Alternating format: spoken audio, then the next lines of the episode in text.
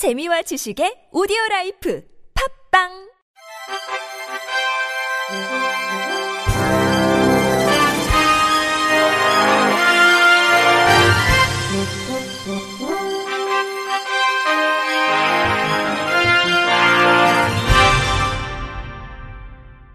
청취자 여러분 안녕하십니까? 12월 13일 월요일 KBRC 뉴스입니다. 윤석열 국민의힘 대선 후보는 지난 10일 장애인들의 일자리를 늘리고 이동수단을 확대하겠다고 밝혔습니다.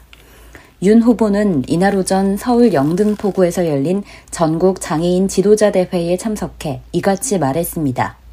그는 우리나라가 3만 불이 넘는 선진국이 됐어도 장애인의 인권과 관리 수준은 선진국과 큰 격차를 보인다며 GDP 대비 장애인 예산 규모는 0.6%로 OECD 평균인 1.9%에 비해 3분의 1도 안 된다고 지적했습니다. 이어 장애인 돌봄의 책임은 온전히 가족의 몫이고 사회와 국가의 역할은 미흡하다며 최근 코로나로 장애인 복지 서비스 공백이 발생했다. 장애를 고려하지 않은 방역 대책으로 교육이나 치료는 물론 기본적인 활동할 권리도 누리지 못하고 있어 안타깝다고 말했습니다. 그러면서 장애인의 충분한 기회를 제공하고 장애별 맞춤형 지원으로 선택권을 강화하겠다고 했습니다. 윤 후보는 먼저 일할 수 있는 기회를 확대하겠다면서 메타버스, 인공지능 등 4차 산업혁명 시대엔 장애가 더 이상 걸림돌이 되지 않는다며 전통적 장애인 고용 확대 정책뿐만 아니라 디지털 기술이나 AI 기술을 적극 활용하는 방안을 찾아서 고용률을 높이겠다고 밝혔습니다. 또 장애인의 다양한 요구를 반영할 수 있게 교육, 고용복지제도 등 맞춤형 지원을 하겠다고 했습니다. 아울러 장애인의 병원, 교육기관을 방문할 때에는 이를 위한 이동수단을 확대 지원하겠다며 또 장애인 편의시설을 의무적으로 설치하는 시설물 비율을 현행 2.5%에서 대폭 늘리겠다고 다짐했습니다. 시각장애인 모바일 앱 접근성 개선을 위해 지능정보화기본법 시행령 정보 접근성 관련 사항을 강제성이 없는 표준에서 강제성을 부여하는 곳으로 변경해야 한다는 제언이 나왔습니다. 외국의 경우 법률을 통해 모바일 앱 접근성이 미비하면 벌금이나 상품 출하 불가 등 불이익이 있으나 우리나라는 제도상 강제성이 없어 모바일 앱 활용 빈도는 나날이 증가하는 추세임에도 접근성은 답보 상태라는 겁니다.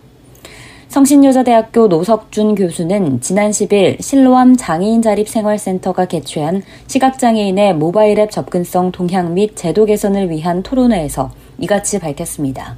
노석준 교수는 전 세계 약 6억 명이 스마트폰을 사용하고 있고 평균 2시간 25분 정도 사용한다. 특히 우리나라가 약 95%가 스마트폰을 사용하고 있고 현재 우리의 의식주 모든 부분을 모바일 앱을 통해 생활하는 형태로 변천되고 있다고 설명했습니다. 하지만 2020 모바일 앱 접근성 실태 조사 결과 평균 점수가 69.2점으로 상당히 낮게 나타나는 등 모바일 앱 활용 빈도가 증가하는 것에 비해 접근성은 답보 상태라는 지적입니다. 노 교수는 모바일 앱 접근성 개선을 위해 접근성 관련 법률 간의 위계성과 연결성을 명료화해야 한다면서 특히 우리나라는 제도상 현재 모바일 앱 접근성에 대한 강제성이 없는 상태다.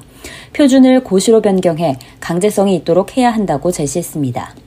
특히 평가 결과의 신뢰성 확보와 모니터링 기능 강화 등을 위해 정보 접근성 품질 인증 제도를 전면 재검토해야 하고 미비점을 보완해야 한다고 힘주어 말했습니다.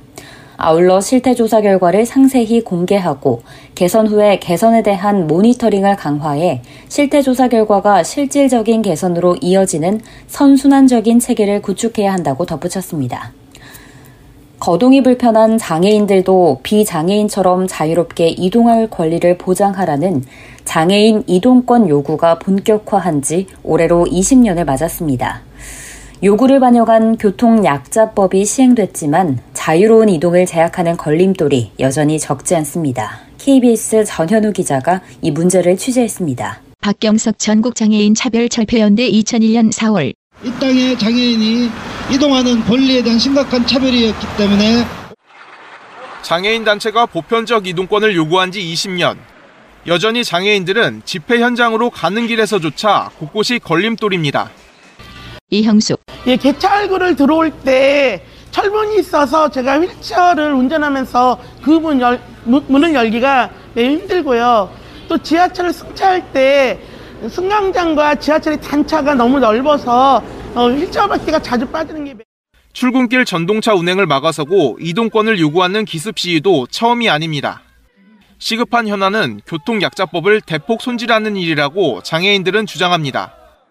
전국 시내버스 가운데 장애인들이 더 쉽게 이용할 수 있는 저상버스는 전체의 30%에도 못 미칩니다. 교통약자법에는 저상버스 도입 목표치만 잡도록 했을 뿐이고 이행을 강제하지는 않기 때문입니다. 장애인 콜택시의 경우도 문제입니다. 지자체 기준으로 경계를 넘으면 다른 콜택시를 불러 갈아타야 하는 불편을 겪고 있습니다. 지자체별로 장애인 택시를 운영하다 보니 관내를 벗어나 운행하는 비용은 지원하지 않기 때문입니다. 조한진 교수 대구대학교 사회복지학과 또 인간으로서 제대로 행사하기 위해서 가장 기본이 이동할 수 있는 권리이기 때문에 모든 버스가 저상버스라든지 아니면 모든 택시에 장애 탈 수 있다든지 이런 어떤 보편적인 접근을 하는 것이 맞다. 장애인 택시로 다른 지역도 자유롭게 오가고 저상버스를 대폭 늘리는 법안이 20여 개 제출됐지만 모두 계류 중입니다. 장애인 단체들은 교통약자법 개정안이 국회에서 논의되지 않을 경우 다음 달 3일 서울 도심에서 대규모 집회를 하겠다고 예고했습니다. KBS 뉴스 전현우입니다. 올해 서울 자치구별 장애인 1인당 예산은 평균 231만 2천 원으로 조사됐습니다. 지난 11일 장애인 정책 모니터링 센터가 올해 서울시 25개 자치구 본 예산을 분석한 결과에 따르면 1인당 예산은 평균 231만 2천 원으로 2018년 평균 152만 3천 원과 비교해 34.1% 상승한 금액으로 나타났습니다. 장애인 1인당 예산은 장애인 예산 총액을 등록장애인 인구수로 나눈 것으로 평균적인 장애인 복지 수준을 살펴볼 수 있는 지표입니다. 장애인 1인당 예산이 가장 많은 구는 강남구로 382만 3천 원이며 뒤를 이어 양천구, 강동구, 노원구, 서초구가 상위 5개 구로 집계됐습니다. 반면 가장 낮은 구는 영등포구로 157만 8천 원이며 이어 동대문구, 도봉구, 관악구, 용산구가 하위 5곳을 형성했습니다. 장애인 예산 총액이 가장 많은 구는 강서구였고 다음으로 노원구, 강남구, 양천구, 강동구 순입니다. 반면 장애인 예산 총액이 가장 적은 지역은 중구였고 용산구, 종로구, 영등포구 순입니다. 총 예산 대비 장애인 예산 비율을 보면 강서구와 노원구는 각각 7.4%로 가장 높았으며 양천구와 강동구는 6%대로 뒤를 이었습니다. 25개 자치구 장애인 예산 총액은 9,115억 원이며 이를 사업 성격별로 분류하면 자립생활, 소득보장, 장애인 시설, 고용 취업, 의료 재활, 기타, 이동 편의, 문화체육 정보 순으로 나타났습니다.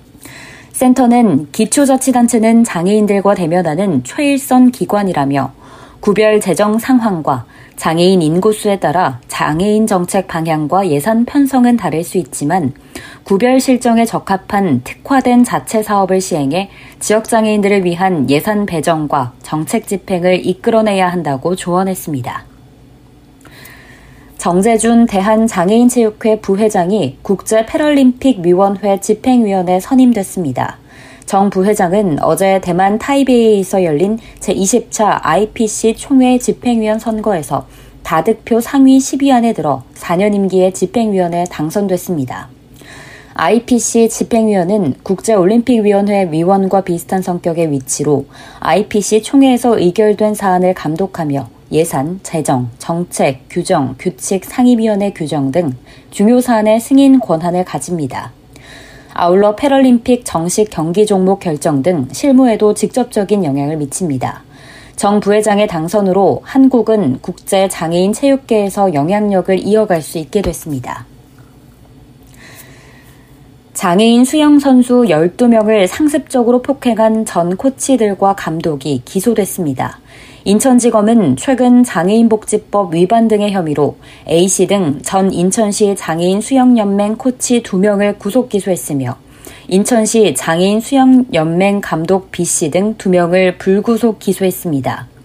이들은 지난 2019년부터 지난해 7월까지 수영장 내 창고 등에서 10대에서 20대 장애인 수영 선수 12명을 상습적으로 폭행한 혐의를 받고 있습니다.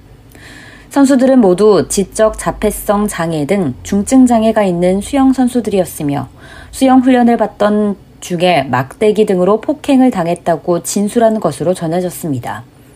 앞서 인천시 장애인체육회와 인천장애인 권익 옹호기관은 피해 선수 부모들의 진정서를 접수하고 경찰에 수사를 의뢰했습니다. A씨 등 전 코치 2명은 지난 3월 사임했으며 2018년부터 지난해까지 금지된 별도 강습을 하고 매달 45만 원의 추가 이득을 챙긴 혐의로 내부 징계를 받은 상태입니다. 끝으로 날씨입니다. 화요일인 내일은 전국이 대체로 흐리겠습니다. 아침까지 경기 서해안과 수도권, 강원 내륙과 산지로는 약한 비나 눈이 내리겠습니다. 이상으로 12월 13일 월요일 KBIC 뉴스를 마칩니다. 지금까지 제작의 권순철, 진행의 김예은이었습니다. 고맙습니다. KBIC.